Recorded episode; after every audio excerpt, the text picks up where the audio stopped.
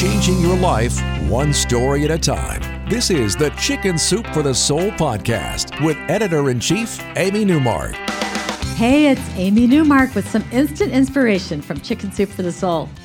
Today I'm going to share a couple of stories with you from our latest book, Chicken Soup for the Soul The Power of Yes. And these stories are about a very common problem fears and phobias that are holding you back from fully participating in life. In our first story, Joyce Lombardi tells us that she was driving back east from Chicago when she saw a sign for the Allegheny Mountain Tunnel. She was panic stricken because she was sure that she had avoided the tunnel this time. She had been forced to drive through that tunnel a week before and she had barely made it, and there was no way that she could drive through it again. Joyce had been terrified of tunnels since her late 20s. This fear had started after she spent time in the Peace Corps in rural Africa. When she returned from Africa, she had a panic attack one day when she was stuck in a crowded subway train that was stuck in a tunnel. After that, she avoided tunnels whenever possible. And this had been going on now for 20 years. She would pore over road maps, plotting how to drive long distances without ever having to drive through a tunnel. And usually she could spot the tunnels on a map because there was always blue water around them. But a tunnel through a mountain didn't involve any blue on the map. So the week before, Joyce had to be talked through that tunnel by her very encouraging boyfriend.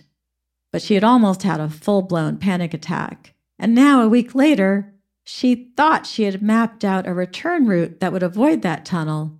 So you can imagine her horror when she found herself staring into the gaping black mouth of that exact same tunnel. This time she pulled over immediately. She was with her sister, so together they tried to figure out what to do. Now, it wasn't like Joyce was some kind of scaredy cat. She was a woman who moved to New York City alone at the age of 19. She traveled through Morocco solo at 20. She had climbed mountains. She had joined the Peace Corps. She had finished law school while pregnant and nursing. She had left a bad marriage after almost 20 years and started over. In her late 40s, she had become a competitive open water swimmer. She reminded herself of all of those brave things, and she decided that she was going to go through that tunnel. She had one of her swim towels with her, and it had the comforting smell of the pool on it. It had that chlorine smell, which reminded her of the calm and peace and safety of the pool. So she breathed in that smell while her sister drove their car through the tunnel, and they did it. And Joyce says, Now my phobia and I know who I am.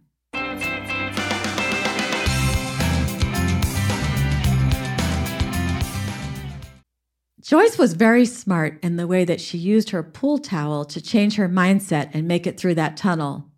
That was her first step toward reclaiming her life from her phobia about tunnels, because of course that phobia has no basis in reality.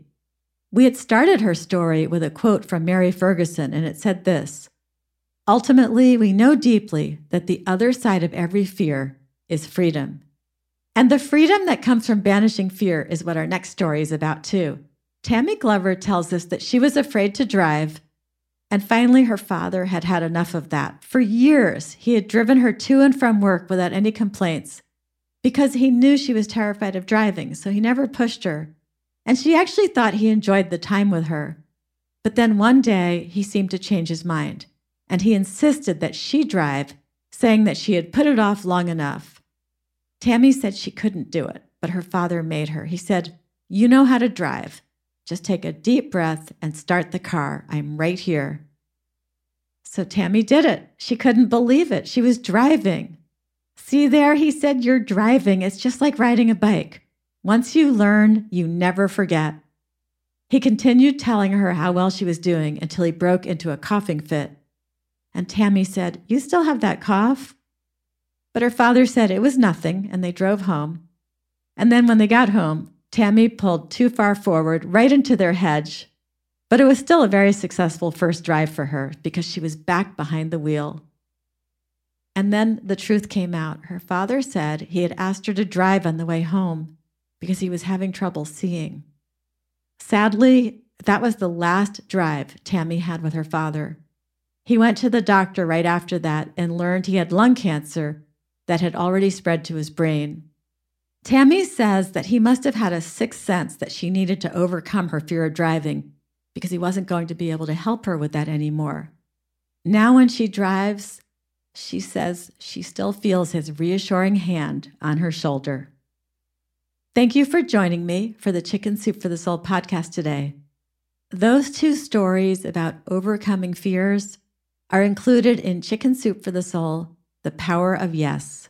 If you want to pick up a copy for yourself, you can find the book at Barnes & Noble, your local independent bookstore, Walmart, Amazon, Costco Canada, and wherever else books are sold. It comes as an ebook as well. You can also watch the trailer for the book by going to our website and clicking on the podcast button. You'll see this week's featured books, and if you click on the Power of Yes book, you'll see a page where you can click on the book trailer, which includes five stories from the book. Come back for our next episode. I'm going to introduce you to Peyton Hughes who is an up and coming actress who has a new web series, Heirloom, that I've really enjoyed watching. I think you'll get a kick out of how she combined the two things she loves to do act and grow heirloom tomatoes.